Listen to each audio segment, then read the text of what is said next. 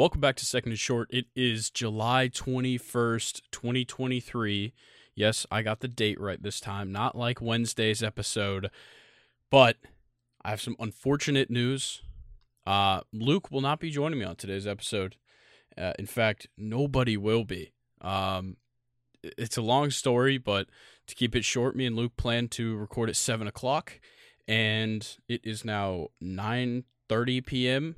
And Luke's internet or Luke's power has been out at his house since like five p.m.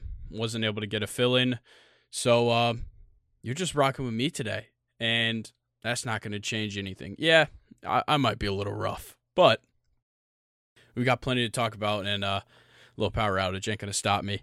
So, obviously, MLB recap started off, a little bit of weekend preview, NFL news, some storylines to watch this season in the NFL, as well as some transfer news, and uh, we'll wrap it up after that. But yeah, lock in. It's gonna be uh, it's gonna be a wild ride. So uh, let's just see how this goes. You know what?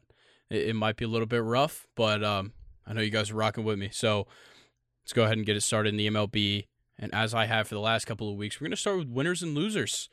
Our first winner of the week in the MLB, a water cooler in the Mariners dugout. Yeah, who would have thought an inanimate objects would be winning winners and losers? But Jarred Kelenic made the decision that hurts about one to two players every year, which is attacking an inanimate object in the dugout. This time, Jarred Kelenic entered the dugout hot. He was heated, kicked a water cooler, which resulted in a broken foot. Like, come on. You've seen so many guys make this mistake year after year. Guys like uh, Huascar Ynoa essentially ended his career by punching the dugout. Like, it's things like this that you just don't understand. But this one leads me perfectly into my first loser of this week. It's a fan, not the one that roots for your team, but the one that cools you off. Uh, in this instance, off in the dugout. And, and unlike Jarred Kelenic, this inanimate object had no chance. Tommy Kahnle was hot coming in the dugout and absolutely destroyed this fan. Throws a glove at it, knocks it off the thing it was on, and as it hits the ground, he goes apeshit, just curb stomping this fan and just absolutely destroyed it. So, um, yeah, it, it just looks like um, inanimate objects. Big this week in the MLB. But my next winner, members of MLB Twitter, because we found out today it is likely that if Shohei Ohtani does get traded, the Angels are going to wait until the last 48 to 24 hours before that August 1st trade deadline. So, you know, if he does get traded, which I'm I'm hoping for him, you know, is the case, we might get an all-time Jeff Passan bomb. Uh, our next loser, the Angels, because they're essentially getting forced to trade one of the greatest players we've ever seen play baseball. Uh, and this this isn't you know unprecedented. We've seen great players traded because of contract situations or, or so be it, but this is a guy like we've never seen before, and we say it every week, but uh, imagine what it's going to feel like as the GM of the Angels, as the owner of the Angels, to give up a guy like Shohei Ohtani, a guy that you won the sweepstakes for. It was a big, big deal when they got Shohei to come to Anaheim and be a part of this team. And it just hasn't worked out when it comes to the success of the club. Of course, Shohei Ohtani is a superstar. For him, it's worked out. For the Angels, yeah, you sold some more jerseys, you got more people in the stadium, but you didn't put enough on the field to back it up.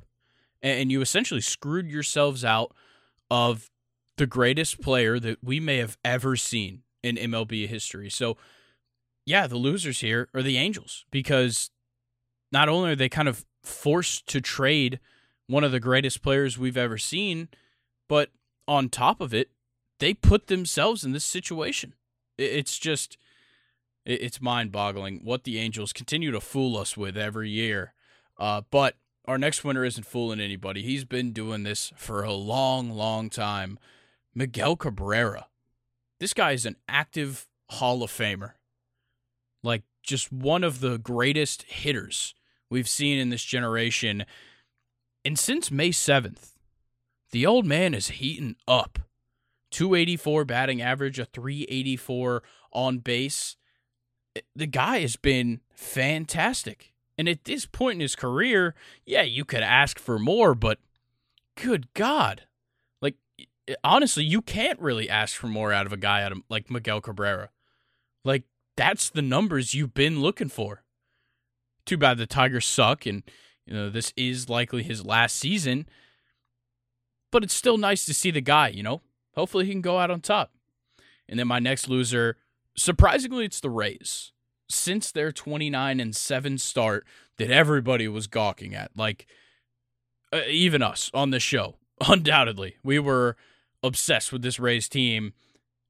They've gone 31 and 32 since that 29 and 7 start, and they now sit second place in the AL East behind the Baltimore Orioles.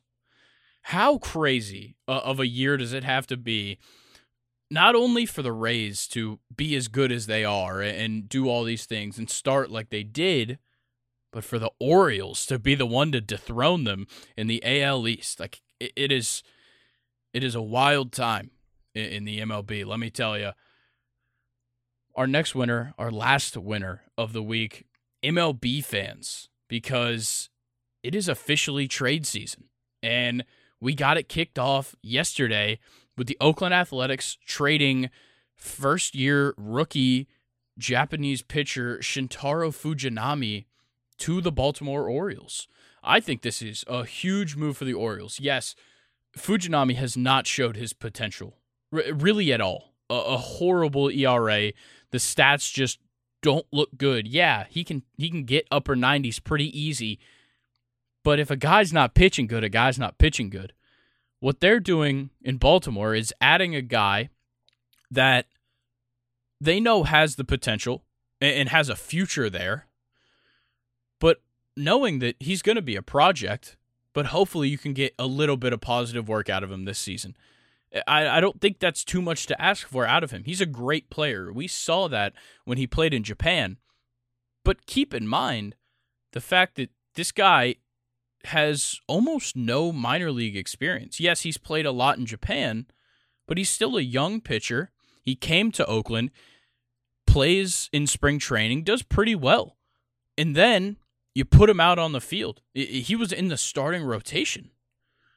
And it just hasn't worked out, but you can't blame the guy. And, uh, you know, on the other side, I can't blame the Orioles for trading for a guy like this. I, I think it's such a fantastic, future oriented, but also improving your team in the now. And, and I think that that move is fantastic. And as well as that, could be a little more enticing to get Shohei to Baltimore if you've got one of his fellow Japanese nationals with him. So I, I think this is a fantastic move by the Orioles, and I, I couldn't be happier the trade season has officially begun and I was going to leave this one to Luke, but as we know he's not here, my last loser is Carlos Rodon. Good God. Not just a bad start. I think it was like 4.4 innings pitched, and he walked a, a shit ton of guys. But the New York Post just absolutely ripping him for blowing a kiss to the fans in Anaheim. Oh my God. Was it bad? And, and you know, two starts into his Yankees career, he sure is not looking good. And, this happens every time. Me and Luke have talked about this the, the effect that the media plays and just the the spotlights of being a New York Yankee means. When you put on those pinstripes, there is a standard. Though most of their team is certainly not living up to that standard this season. I'm looking at you, Josh Donaldson. But it just seems like he should be better and and it's not too much to ask for out of a guy like this. I I think. I think that a guy like this who had such a fantastic year last year has been an all-star pitcher should be good enough to come to New York and at least do his job. But if you can't get past the 5th inning, you aren't doing your job. And that's that's what's happening to Carlos Rodon right now. Uh, but that's going to do it for winners and losers. And I'll just follow this up with the Yankees because not not only is Carlos Rodon and the rest of the pitching staff suck, They can't hit the ball either. This Yankees lineup struck out 42 times in their series versus the Angels. That's, that's their second most in a three game series in franchise history. Only one less than in 2021 against the White Sox. I don't know what the Yankees are going to do at the trade deadline, but these next 10, 11 days that you've got, you got to do something because you're not a team that's out of contention. Yeah, the Orioles and the Rays have certainly made their lead on the AL East, but the wild card spot is is still very much up for grabs. Like it's it's nowhere out of your hands. When you look at the wild card, yeah, maybe the Yankees are fifth in their division. They're also three and a half games back from a wild card spot, and three of the other teams in their division are ahead of them. The Boston Red Sox only a game ahead of them at two and a half uh, out, and then the Astros sit with the third, and then the Blue Jays and Rays, both in the wild card. The Yankees aren't out of it, and they're a team that does not like to be sellers. So, are they going to make adjustments, or what I feel like they should do is honestly just make fair trades at the deadline. Give up Josh Donaldson for maybe like a, a, a solid relief pitcher. Give up some of these guys. Yeah, keep the youth, keep Aaron Judge, keep maybe Rizzo, though he's he's still underperforming, but there's guys here that you can keep. But guys like Franchy Cordero and Josh Donaldson do not need to be around. And if you want to be a contender, you got to pick up some guys. You got to give up some farm system, maybe even give up some of these pitchers you got. Give up one of those bullpen arms, maybe a young one like Clarke Schmidt you could get some value out of guys like this and, and maybe turn it around, but I, I just I don't know if they're willing. I know that, you know, this Yankees front office never shies away from a challenge, but you know, it's not 2009. And and it hasn't been for quite some time in case you haven't realized. And it just doesn't seem like the Yankees have it. And trust me, if Luke was here right now, I'd be slandering them just as hard. Don't don't let that fool you. I would certainly be slandering these guys, but it's just it's honestly disgraceful from what we've seen from the Yankees. Yes, 50 and 47 is certainly not a bad record. But year after year, we place these expectations on the basis of these pinstripes on a jersey. And it's just not doing enough week in, week out day in, day out, they don't do enough to win baseball games. But that's neither here nor there. Let's get to this next one. This is just a fun fact. There's been 10 pitches in the major leagues this season at 104 or harder.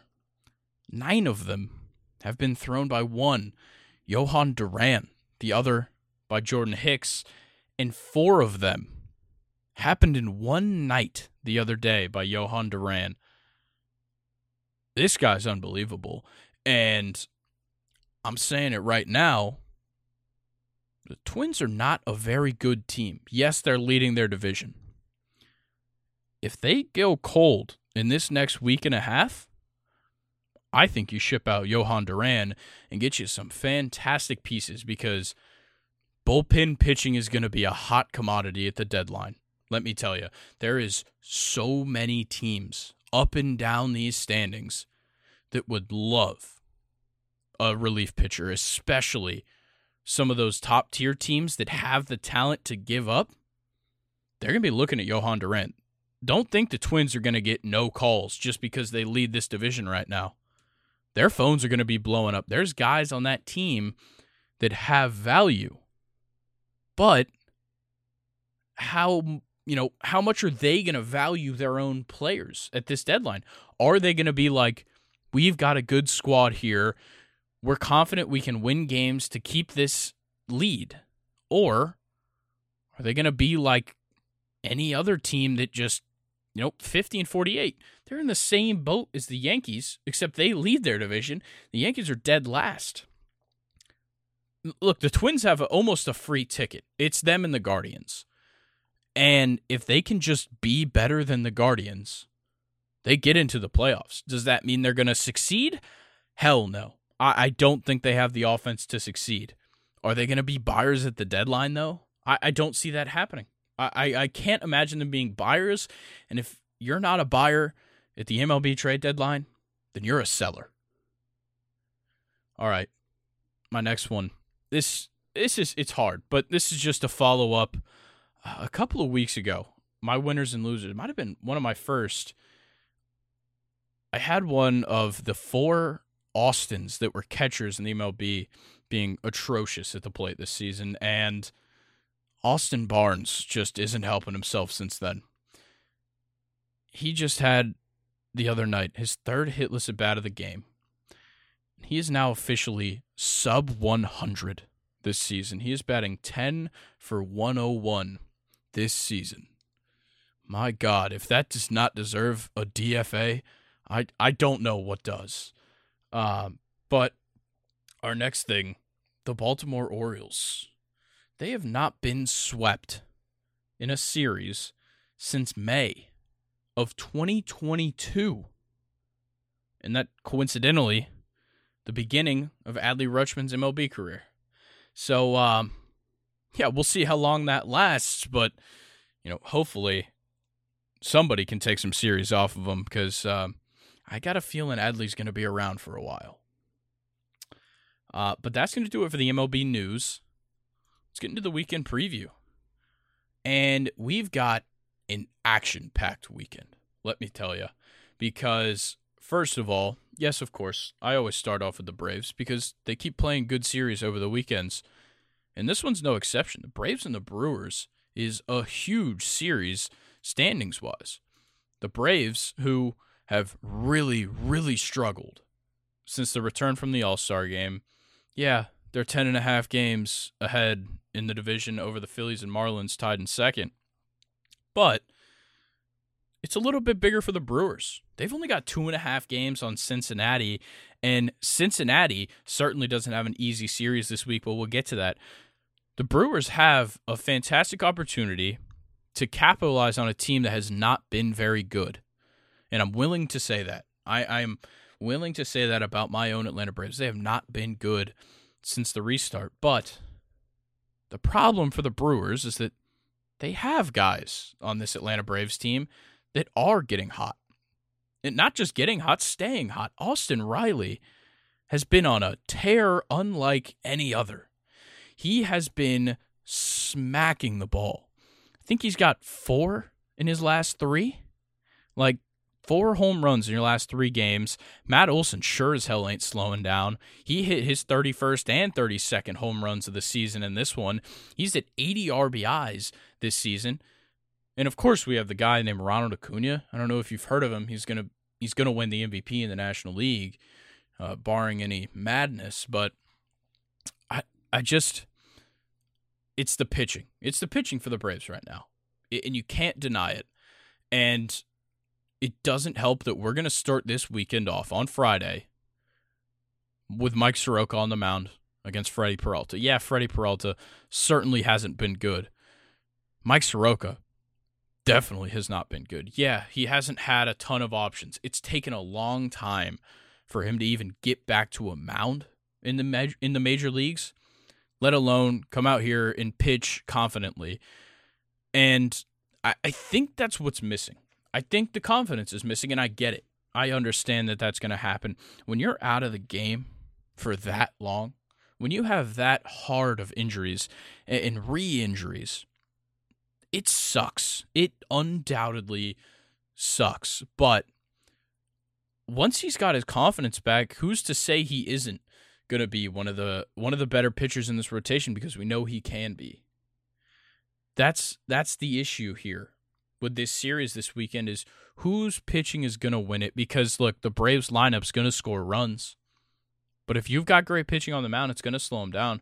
We saw that. You know, the Diamondbacks, yes, some high scoring games there against the Diamondbacks. Obviously, the 16 13 loss, but it's really just been the home runs in these last two games that are even close to helping us. And yes, we did win on Thursday, but Wednesday, we didn't really have a chance, you know? And against the White Sox, we couldn't get the bats going at all it, outside of that series opener. It really was not good enough. It was very uncharacteristic of this Atlanta Braves team. So I think this weekend series is going to be much more than we could have asked for. So Braves Brewers tune in. I think it's a four gamer. And then my next one, Orioles Rays. What a time for this one to come up. Like, how perfect is that?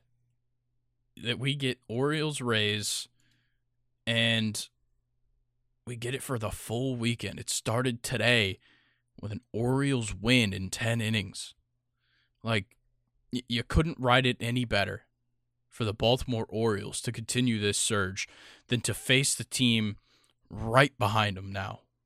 It's it's it was written in the stars for the Baltimore Orioles to heat up right now because this was a do or die series and they've already got it off on the right foot.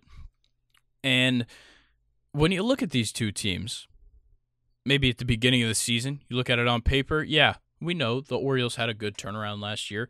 The Rays weren't all that good last year, but you can't deny the numbers. And when you've got guys like Jose Siri leading your team in home runs with 19, and Randy Arozarena not far behind at 17 home runs, Yandy Diaz batting 318 with a 401 on base percentage and a 503 slugging. And then back to Randy with the 61 RBIs. He's batting 272, which is phenomenal for a guy like Randy.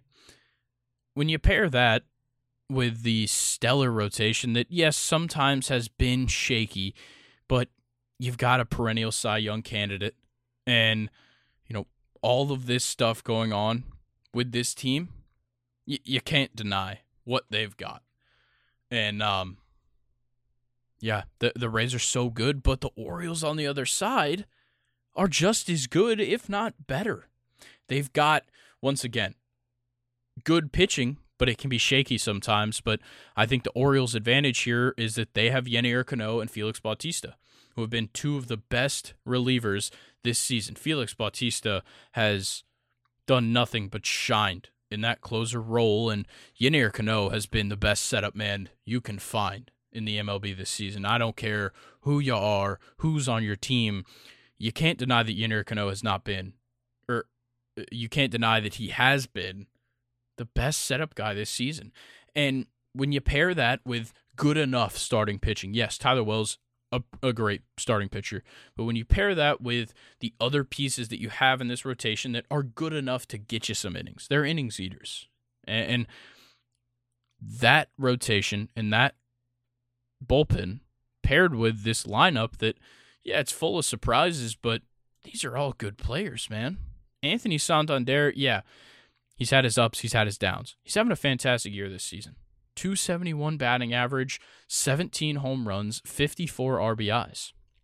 Austin Hays, batting over 300, 304 with a 479 slugging. You can't ask for more out of these guys. And yeah, Cedric Mullins is on the IL, but that hasn't slowed them down. They still have Adley Rutschman. They still have Jorge Mateo.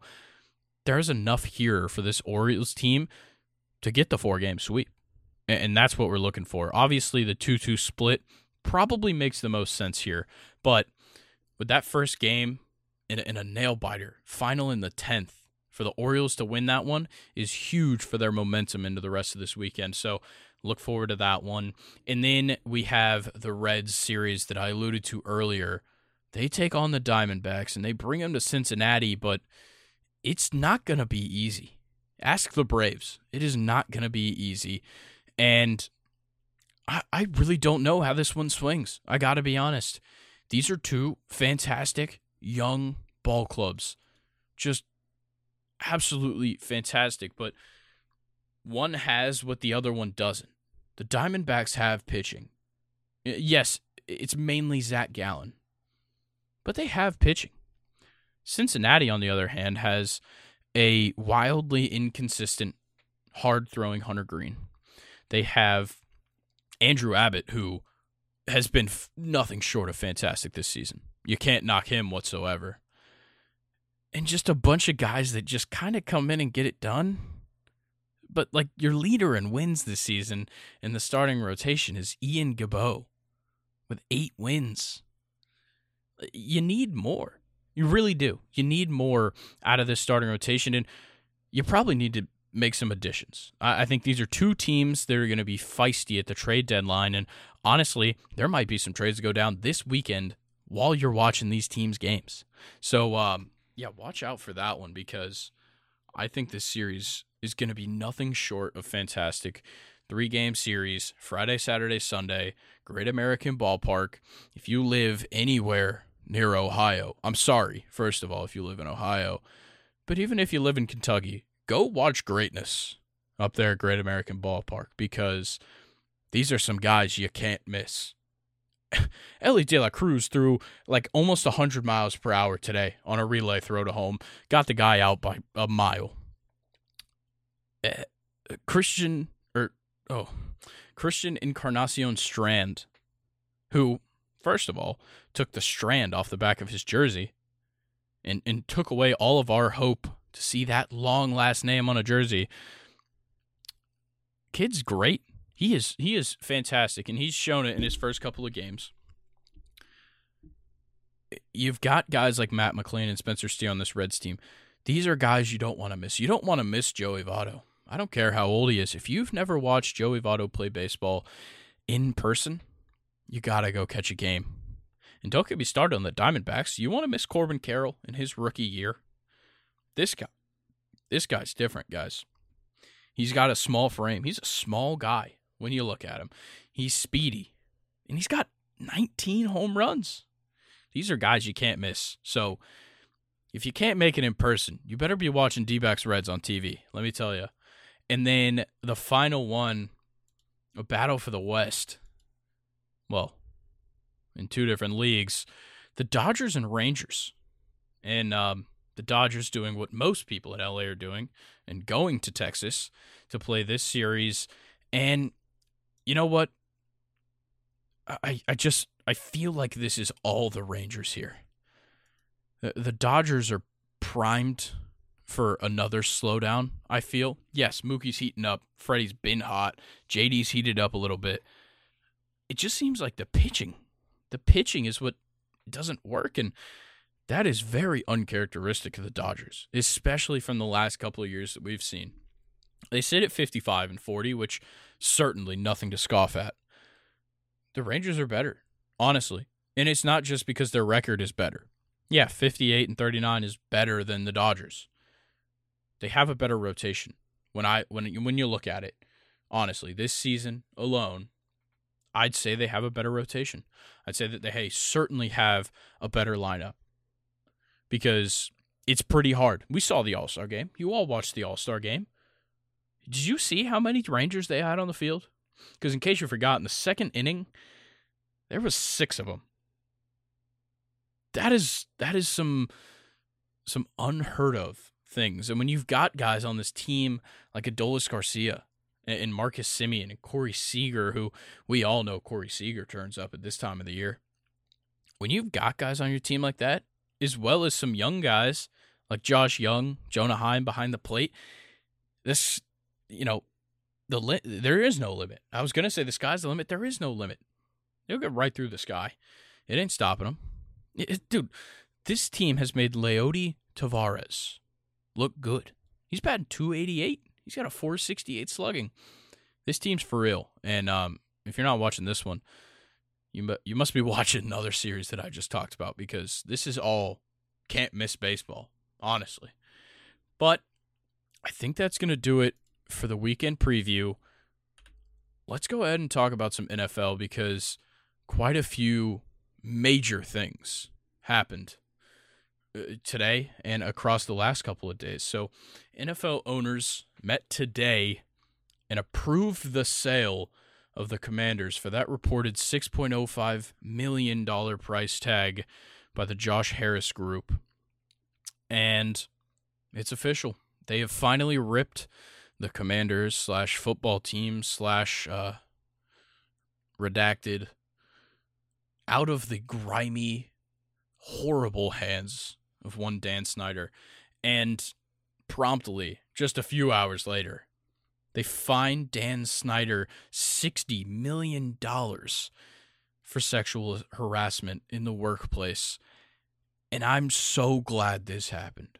Obviously, not glad that you know, what he did happened, but the fact that he is being reprimanded because it seemed like he was trying to get this whole thing, you know, kind of use his sale of the team for, you know, incentives. And the NFL didn't didn't do it. They bucked up. They made him sell the team and they fined him 60 million dollars and 60 million dollars isn't much for a guy that just got 6 billion dollars for his franchise, but you know, that's something you see in the bank account. I don't care if you got billions. You notice the 60 million missing. I'll, I'll say that. But I am just so glad that this guy is done. And he ain't coming back. I, we all know that for a fact. Dan Snyder ain't coming back. So, to all of the Washington fans, um, congratulations. Because um, maybe your team will have a chance in the future. De- definitely not this year, but um, you got Eric Bieniemy. Uh, next point though, Cowboys six-time All-Pro guard Zack Martin is considering not reporting to training camp due to his unhappiness with his contract, and I don't blame him. The guy is getting criminally underpaid. He said it himself. It is crazy what they're doing to this man, especially when they've, you know, said that they're open to working on contract extensions for guys like CeeDee Lamb, Trevon Diggs, Terence Steele. And Jerry Jones has even discussed restructuring Dak Prescott's contract. But you don't want to pay Zack Martin? Look, I know Dak has not been good. You certainly can't blame it on Z- Zack Martin because that guy is nothing short of amazing. This offensive line would be absolutely nothing without him. And you you you know everybody knows the value of the trenches, and especially your quarterback knows, and especially your coaches know that the guys in the trenches do all the dirty work. So, Jerry Jones, I know you like your whole GM, owner, whatever bullshit you do. Go ahead and get pay Zack Martin. It's not going to hurt. Sell off that yacht that you were on during the draft a couple years ago. You could pay everybody. But um, yeah, pay Zack Martin. It's ridiculous. And uh, yeah, l- let's talk about the running back situation. We talked about it a little bit on Wednesday, but uh, a few more guys have hopped in. And uh, yeah, let's start with the funny one. We'll start with the funny one. Le'Veon Bell tweeted Disney, a long time ago, and in parentheses, 1998, taught me a valuable lesson about sticking together. Go watch A Bug's Life. It'll put in perspective the running back market. The running backs are the ants. I'm Flick, the inventive ant. I took all the damage from the grasshoppers, the owners. And look, I, I get it. Le'Veon is high as shit. I, I can tell. But I, I guess I get I haven't watched A Bug's Life in a while, but I get it. Look, he's right. Le'Veon certainly has become a martyr for his holdout and how he was treated, especially with the use of the franchise tag, which has become possibly the biggest problem for an NFL running back this season. But, you know, Le'Veon, I don't know if you can take all the credit. There's been some guys to get some bad contracts. Uh, Austin Ekeler also sounded off on the running back contracts, who certainly is the victim of one himself. He said, You poke the bear, you're going to make us have to do something. The problem is, what can you do? Look, the owners and the GMs are the guys that get you your job. You know, how are you, how are you going to prove it if you're not going to play? That's there's the caveat. That's the caveat. These guys want to hold out because they're not getting paid, maybe these guys haven't been convinced that you've proved it. And maybe that is why you want to sit out. Maybe you think you've proved it to these guys in that front office they should pay you. But just because you think you proved it doesn't mean everybody else does. Look, I think Austin Ekeler's proved it. Don't think that's the way that I'm going here. Austin Ekeler certainly proved it. Saquon has certainly proved it. But maybe they don't think so. And who knows if other GMs think so. Maybe that's why Austin Ekeler's still in the Chargers. Yeah, we know they said they didn't want to trade him and all that, but a lot of teams don't want to trade their best players some of their best players. I'm not going to say Ekeler's the best. He's one of them, certainly. But I, I, kind of get it. I don't know what you can do about it. That's the issue. and then Saquon went on a podcast in um a, Le'Veon Bell esque outfit, yellow and black stripes, but uh, he said, "I could say fuck you to the Giants. I could say fuck you to my teammates. You want me to show you how valuable I am to this team? I won't show up. That's not something I want to do. Am I prepared to take it to that level? I don't know." Look, Saquon ain't showing up to training camp. I can assure you of that. There's no way in hell he will be at training camp. Week one, that's where it gets tough. Because, look, the Giants know they need him. Daniel Jones needs Saquon Barkley 10 times more than Saquon Barkley needs Daniel Jones. And if the Giants want to make their investment in Daniel Jones look good, they better put some money into Saquon, or it's not going to work in their favor. I'll tell you that. Look, I love Daniel Jones. I bought in last year. You guys heard me glazing that man. But Saquon helps. And he helps a whole lot more than most running backs could. But on the other side, guys like Leonard Fournette and Darrell Henderson Jr. getting workouts. They both worked out for the Patriots.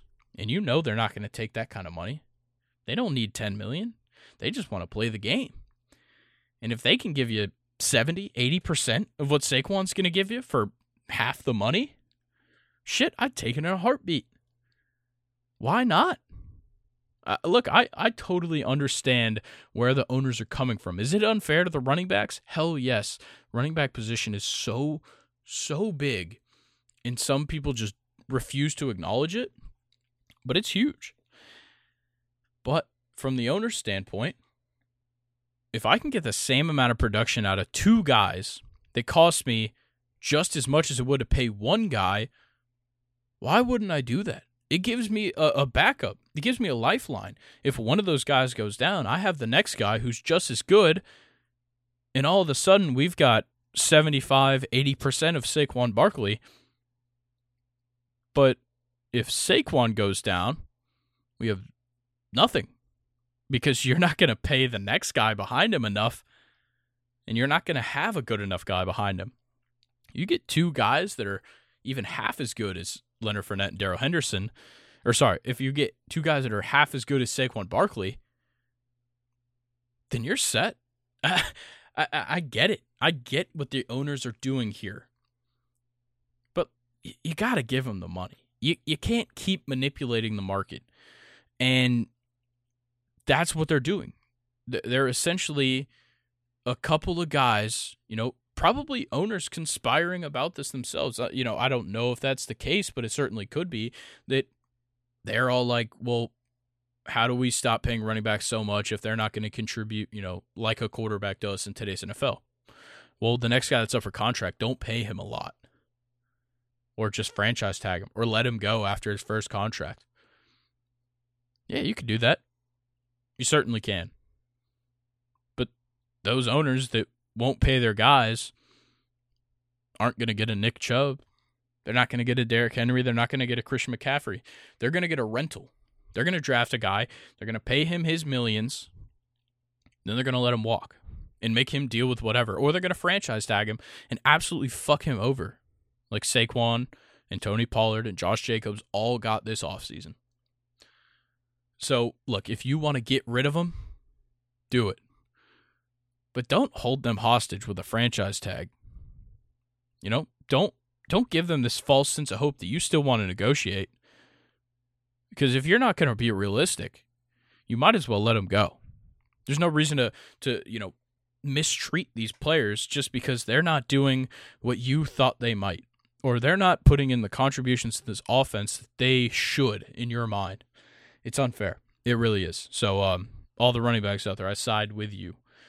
Um, mainly because my team, the Falcons, just drafted uh, a, a running back pretty high in the draft and a very good running back at that. And I don't want this to be the situation. It's not going to be the situation. It can't be because when you spend a seventh overall draft pick on a running back, it means you need him and it means you're locked in. Personally, when I look at a top 10 pick, you're locked in. If you're not good, that's a different story. But if you're good, you got to stay. And if they let him walk, they'd be making a huge mistake. But let's move on from the running back talk. The Steelers did agree to terms with Alex Highsmith on a four year, $68 million extension. I would have let Luke run free with this one, but I'll take the reins here. Look, Alex Highsmith's fantastic. Last season, career high sack numbers. He was great. He filled the role of TJ Watt to the best of his abilities and did a pretty good job. You, you certainly can't knock him. And honestly, he he deserves it. He got his bag and he's gonna. You know, maybe the running back should have got some of that, but it's neither here nor there. Next, and I'm real excited about this. You guys know it from Wednesday. Peyton Manning confirms the executive producer of quarterback has confirmed it has been renewed for a second season. Wow. I'm I'm so glad. I, I couldn't be happier. This is fantastic news.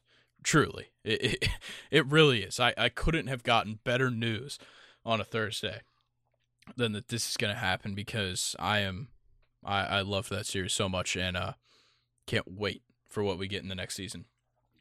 Next, something that's real interesting. According to Patriots insider Tom Curran, who I believe works for NBC Sports Boston, reported that Bill Belichick is on the hot seat and has been since 2019, but it's heating up now. Do we really think Bill Belichick's getting fired, though? I, I, he seems like a guy that'll go out on his own terms. He's a legend, man. And it's going to be real hard for a guy like Robert Kraft, who has been with Belichick for a, quite a long time, if you don't remember, to just be like, nope, you're gone. It doesn't work like that anymore. If you're winning for a long time, you've earned that respect. Mike Tomlin earned that respect in Pittsburgh. Plenty of guys across the league have earned that respect. Andy Reid has earned that respect. Even if the Chiefs were, you know, let's say they get knocked out in the first round next year, Andy Reid isn't losing his job. But Bill Belichick loses the greatest player of all time, and all of a sudden he's on the hot seat. Uh, it just doesn't make sense in my mind. That doesn't check out. But who knows? You know, if Bill Belichick does get fired, though, there is no doubt in my mind he retires the second that happens. He has to, honestly. At this point in his career, Bill Belichick will go nowhere but New England. Um, next, training camp is getting started. Got a bunch of rookies reporting. And with training camp comes split squad scrimmages, my favorite part of the offseason. And we got the schedule we got the schedule right here. First, August 8th through 9th, we got two of them. Falcons, Dolphins in Miami, and Giants, Lions in Michigan, and then August 9th only, Cincinnati and the Packers in Cincinnati, August 9th through 10th. We've got the New York Jets and the Carolina Panthers down in Spartanburg, South Carolina, August 10th and 11th. We've got the uh, 49ers and the Oakland, the Las Vegas Raiders. We keep making that slip up. I don't know when we'll fix it, but we'll see. Uh, August 14th and 15th, we've got the Browns and the Eagles in Philadelphia. August 15th and 16th, we've got the Commies and the Ravens. That's a that's a hometowner. And then August 16th and 17th, we've got a huge lineup. We've got Bears, Colts in Indiana. We've got Jags, Lions in Michigan. We've got Patriots, Packers in Green Bay, Miami, Houston in Houston, Vegas versus the Rams Irvine, California. Up in New Jersey, we got Tampa Bay and the New York Jets. And finally, the Titans and the Vikings up in Minnesota. And then August 17th and 18th, Saints Chargers. August 22nd, Colts Eagles. August 22nd and 23rd, Pats Titans. That's going to be an interesting one for DeAndre Hopkins. We know like we know he likes to get physical in those split squad scrimmages. And then August 23rd and 24th, we've got Cardinals, Vikings, and then Rams, Broncos. And to cap it all off, August 24th and 25th, Texans, Saints. I, I can't wait. I love split squad scrimmages. Um, I think there's going to be some fights. I think I think Washington, Baltimore has a fight brewing. I think uh, I think New England and, and, and Tennessee might have a fight. That one they, they seem like scrappy teams. As well as Miami and, and Houston. I don't know why, but something about those two. I think there's some guys that could, you know, cut it loose. Uh, but next thing, the New York, nope, not New York, New England Patriots and the Kraft family are finalizing a $250 million renovation to Gillette Stadium, the largest upgrade in its history. 22 story lighthouse, premium spaces, the largest video board of its kind. And it's going to be ready for week one. Yes, it is going to be ready for week one of this season. So, um, we probably won't see a lot of Patriots in prime time, but if you do, tune in. Look at that stadium. And then my final thing for the NFL Scott Van Pelt will be getting the Monday Night Football countdown job. That's reported by multiple sources, and it was earlier. Whoa, voice crack. It was earlier reported by uh, Andrew Marchand. He said that it was him and Laura Rutledge who were up for it, but he has been told that SVP got the job and all parties know. So shout out to SVP, one of the goats, the late time SEC or SC at night. Nothing better than Scott Van Pelt. So I can't wait to see him on Monday Night Football. And then uh yeah, that does it for the NFL news. Let's get into some storylines because there is a lot to look for this season. And uh, I've actually got Luke's list. So, you know, I don't quite know what he was thinking with these. So I'm, I'm gonna read them off, see what's up, because uh, yeah, there's really, there's really no telling. Uh, his first one, Damar Hamlin, of course. That that's certainly one that we'll be following. Um, and then I'm gonna leave out this one because it kind of follows along with one of mine. Uh, the Bengals contract years, like I brought up a couple weeks ago with my hot takes. Um, how will Lamar do after being the highest paid player in NFL history. And then Derek Carr versus Jimmy G. Who was better or who will be better this season? Derek Carr's successor or Jimmy G. And then uh, the NFL without Brady. I think that's fantastic. Um, he also sent a couple others. Um, a few of like the biggest X factors for each NFL team uh, a list that he found on Instagram through, I believe, Sports Illustrated. They've got Jaire Alexander for the Packers being theirs. Um, for the Chargers, their biggest X factor, Kellen Moore's ability to unlock the offense. And don't get me started on that. We're gonna you're gonna hear some real uh, repetitiveness. And then the biggest X factor for the Falcons is can Kyle Pitts find another gear? Oh man, yeah. Okay, these are getting me fired up these are making me feel some kind of way. This, yeah, Kyle Pitts is certainly gotta. He's got to do something. He's coming back from the injury. He's going to be healthy. We just need him. We we need him on the field, and we need him in the red zone. That's the biggest thing that we've missed from him throughout his entire career. Really, we need him in the red zone, and he just hasn't showed it. So that's definitely something I'm looking for. And then Another big X factor is what does Jalen Ramsey have left for the NFL? And I, I certainly agree. He's one that we got to survey closely with that Dolphins team. Uh, how ready is Bryce Young for the Panthers? Uh, yeah, that's going to be an interesting one because there's really no telling. Look, as much as you want to say like, oh, well, he played on like the best college team or whatever, it's not the NFL. Yeah, he played in the SEC. He played some good opponents. He played some national championship games. It's not. It, it is not the NFL. He did not play a roster of a bunch of guys who are fighting for their jobs day in and day out. And um, yeah, it's going to be different, but hopefully that tri- that that staff is great. That staff in Carolina is great that they've put together, and uh, hopefully that works out for Bryce. Except for when they're playing the Falcons. And then uh, he had a couple others, but um, yeah, I think that's going to do it for his I'm going to go ahead and hit you with mine. and let's just start here the value of running backs. Of course, we talked about it, but this season's going to be big considering what happened in this past offseason. Saquon's going to be a free agent next year. Tony Pollard's going to be a free agent next year. Josh Jacobs is going to be a free agent. And a few others. There's plenty of others that will be free agents. But will anything change in the course of this season? Because, you know, it's not up to them. It's up to their OCs. It's up to their play callers. Are they going to integrate them enough to show off their value?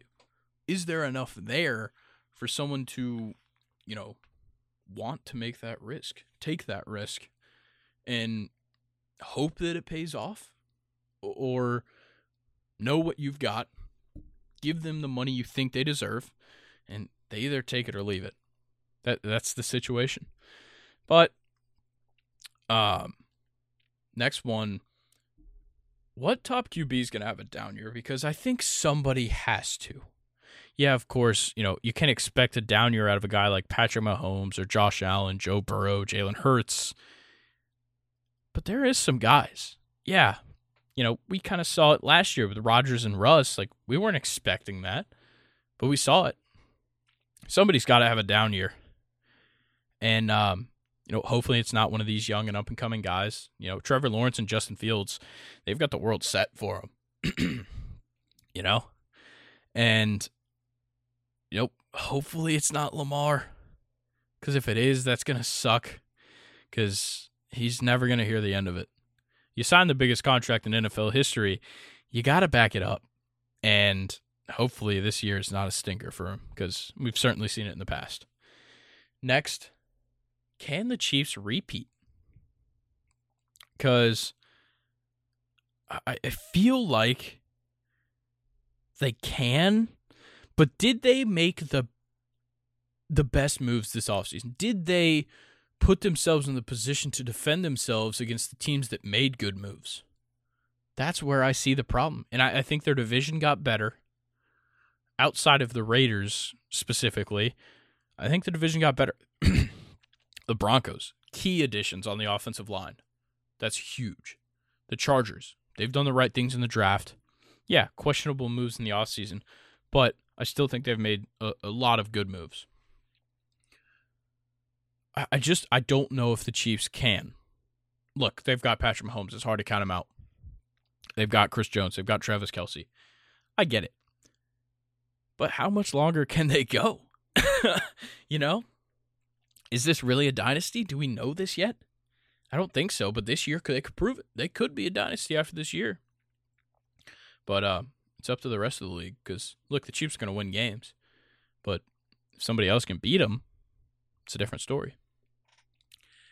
Next, who's going to be the best new coach this season? Obviously, guys like Frank Reich and, and Sean Payton have had jobs before, but you know, new scenery.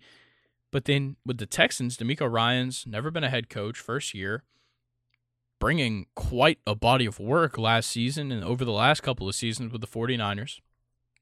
And then with the Colts, you have Shane Steichen, who has certainly showed his promise with the Eagles. And the same goes for Cardinals head coach Jonathan Gannon. I, I think that this is going to be an interesting thing to watch because, of course, coaches get fired every year, but we never really talk about the replacements unless they're bad. Yeah, Nathaniel Hackett got talked about last year because he didn't know when to t- call a timeout. Josh McDaniels got talked about last year because he can't do it without Bill. you know, there's a lot of situations here where guys just aren't cutting it. And it, it seems like a lot of these teams made great moves. Who's not going to pan out, though? Somebody's not whether it's this year or next year or the, the year after, somebody's going to lose their job. Statistically, it just happens in the NFL. But who who's going to be the best here? Sean Payton certainly has the best opportunity. Frank Reich certainly in a great spot. Love his coaching staff, like I said. DeMeco Ryans has his claims. Great defensive head coach. I think he will be at least. Great defensive coordinator, though. Got good young players, good veteran players on top of it. The Colts, probably the biggest wild card here. Obviously, the Cardinals are not going to be good. We know that. The Colts have this weird opportunity to be good. I just don't know if they can do it. That's that's what's holding me back on them. But um, yeah, that is going to do it for the storylines to look out for this season in the NFL. Let's talk some transfer news. This one probably going to run through this uh, uh pretty quick and uh get us all wrapped up here.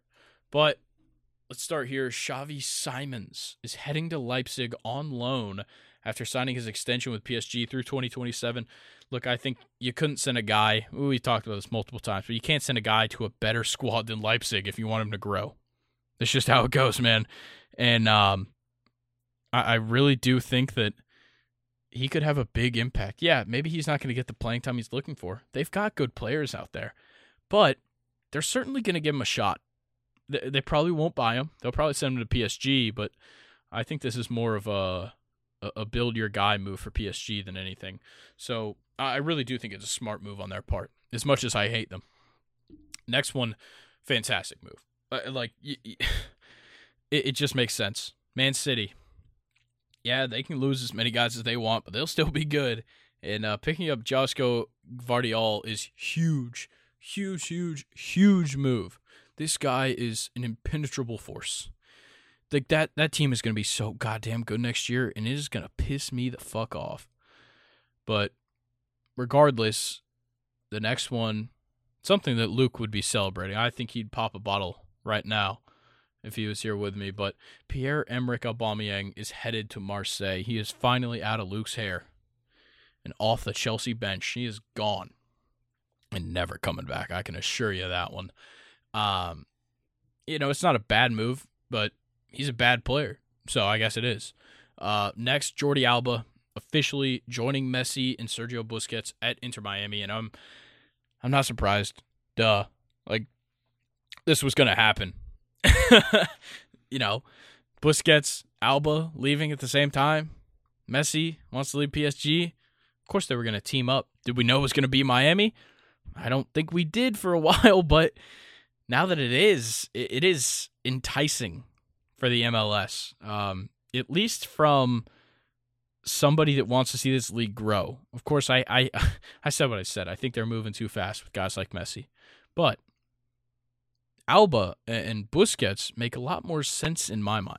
These are guys that fantastic, some of the best at their positions in this generation. But they don't bring along this otherworldly level of like celebrity that Messi is. Messi is an international superstar. There might not be another person more well known than, than Lionel Messi. And I think that plays a huge part, of course, into what the MLS gave him to get here. But also, why Inter Miami was the location. Yeah, of course. Messi could have gone back to Barcelona.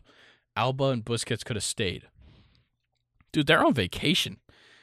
They're in South Beach in their mansions. They're going to party it up a little bit. They're going to kick some fucking ass in the MLS. They're going to get their money. Messi's going to get his stock options. He's going to get his buy in. He's going to buy his club once he retires. Duh. Like, this is going to happen. So, it's so obvious. They're going to dominate. And Inter Miami certainly needs his help. But, yeah, uh, I'm glad these three are the ones that teamed up. At least they're guys we've seen before. I didn't want just a. Like, I don't want to see Messi and Ronaldo play together. That's not what we want to see. We want to see guys that came up at Barcelona or whatever team and, and, and made an impact together on a world stage, and that's what these three did. So I, I, I like it. I like this group more than I like the Messi move itself. Next, Marcus Rashford signed a new deal with Manchester United through June 2028. Makes a lot of sense. Duh. Um, another Saudi buy here, Seko Fofana leaving RC Lens for Al Nassr. Um, and next one's big. It looks like Man United have signed Andre Onana. They have, a, uh, I believe, the transfer will go official soon if it has not already.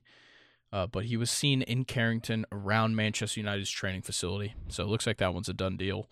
Um, and since the world will not let me go one week without struggling to pronounce this guy's name, Rasmus Højlund. Sure. Uh, PSG is trying to compete with Man United to sign him. Of course, PSG won't let me get away with anything. They won't. They won't let me get away with happiness during these episodes, let alone not saying a guy's name.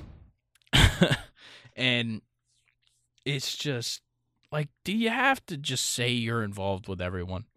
Come on. You said you're involved with Harry Kane, and he's like, I have no interest. Now you say you're involved with Rasmus Højlund. I don't see it happening. I don't see any of these moves happening for PSG. It just doesn't make sense. This isn't what they are. That's not what they do. It doesn't seem like, you know, recent history wise, you don't buy the great young players. Pick up the, you know, the pretty good older players to the clubs that need some money and they know they can get it out of you. That's how it goes. Not like this. Uh, for Arsenal, looks like Declan Rice and Jurrien Timber are entirely official. they have put on kits for Arsenal. It's official. You guys don't need to worry. Transfer market already has you guys as the most valuable club in the world. So have fun coming in like fifth next year. Looks like Jordan Henderson is very close to actually completing his transfer to El Ettifaq to join Steven Gerrard, his former teammate. Uh, looks like Fabinho could be making the move to Al Ittihad. Um, looks like they've agreed to a contract, but they're still waiting um, till Al Ittihad pays Liverpool that forty million dollar pound fee. Sorry, uh, forty million pound fee, not dollar pound. Um, but once that does happen, he will be announced. And then Juan Cuadrado has completed his medical at Inter Milan and will join through the rest of this season. Uh, a move that I really like, Harvey Barnes on his way to Newcastle. I think that's a big one, especially um, with the news that comes. Uh, actually, no, I'll go ahead and say it. Uh, Allan Saint-Maximin out, head to Saudi Arabia.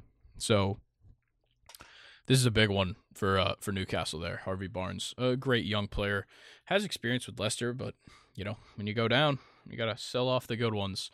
And then it appears that Al Hilal are ready to make a 50 million euro bid to sign Luis Diaz. It appears Liverpool don't want to sell him, but sometimes that money's going to talk. And uh, certainly talked with Bayern because Sadio Mane uh, is officially joining Al Nassr is joining Cristiano Ronaldo at Al Nassr this summer. How crazy, man! Sadio Mane just just a couple of years ago, one of the best in the Premier League. It's it's, it's a shame, honestly. That move it is. Uh, Barcelona have signed Oriol Romeu from Girona for only five million euros. Uh, his release clause, though, four hundred million euros. So doesn't look like they'll be letting him go anytime soon. And then Bayern Munich are interested in Orlan. Uh, I just totally stumbled over that one. Orlan Tchouameni. Aurelien. That's it. Aurelien Tchouameni. And um, it appears that move's unlikely, but at the same time, I'm hearing that he's also getting attraction from Liverpool. So is it really that unlikely when multiple teams are interested? I, I don't know.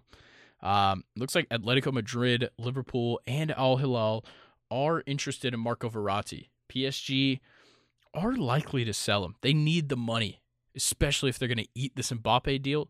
They need that 80 million that they're looking for. Like I said, Allan Saint-Maximin's going to undergo his physical on Wednesday with Al Ahli.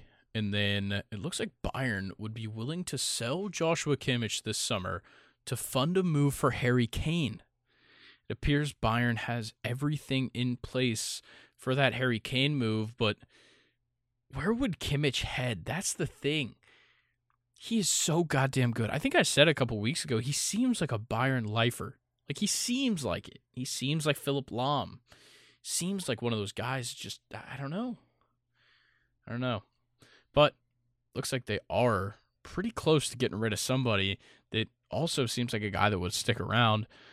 West Ham are targeting Leon Goretzka to replace Declan Rice, which a wild move for West Ham if they pull it off. And it appears this one might happen because apparently Thomas Tuchel is looking for a change of scenery in the midfield. So, yeah, I, I don't know. That one's an interesting move to me. But, uh, yeah, we'll have to, we'll, we'll definitely look closely on that one. But, yeah, I, I think that's going to do it. Went a lot better than I thought. Uh, I'll I'll say it. Just over an hour. Not too bad. It's consumable. And I'll go back and listen in the morning. Look, if your if your ears are bleeding, I apologize. But if you are listening right now, I really do appreciate it. The first of its kind, a solo episode by yours truly. And uh couldn't appreciate you guys more. Uh, but as I always say, if you really did appreciate me, you would be following us on Instagram, TikTok, even Twitter. Posted one of the clips on Twitter. If you would have liked it, maybe Jeff Passan would have seen it. Just saying. Um, but yeah, of course, follow us on there. Follow us on Apple and Spotify. Leave us those five star reviews. Of course, keep listening to the pod. You know, can't ask for more there. Start, start. You know, maybe mix it up a little bit. You don't have to always listen. You could, you could go open that YouTube video, play it on your TV, play it on your phone, just in the background. You know what? Spread, spread the love. Maybe give it a listen on both. Do whatever you do. But when you do it, mean it. All right, guys. It's going to do it for me. And uh, I'll see y'all next week. Appreciate y'all listening. Peace.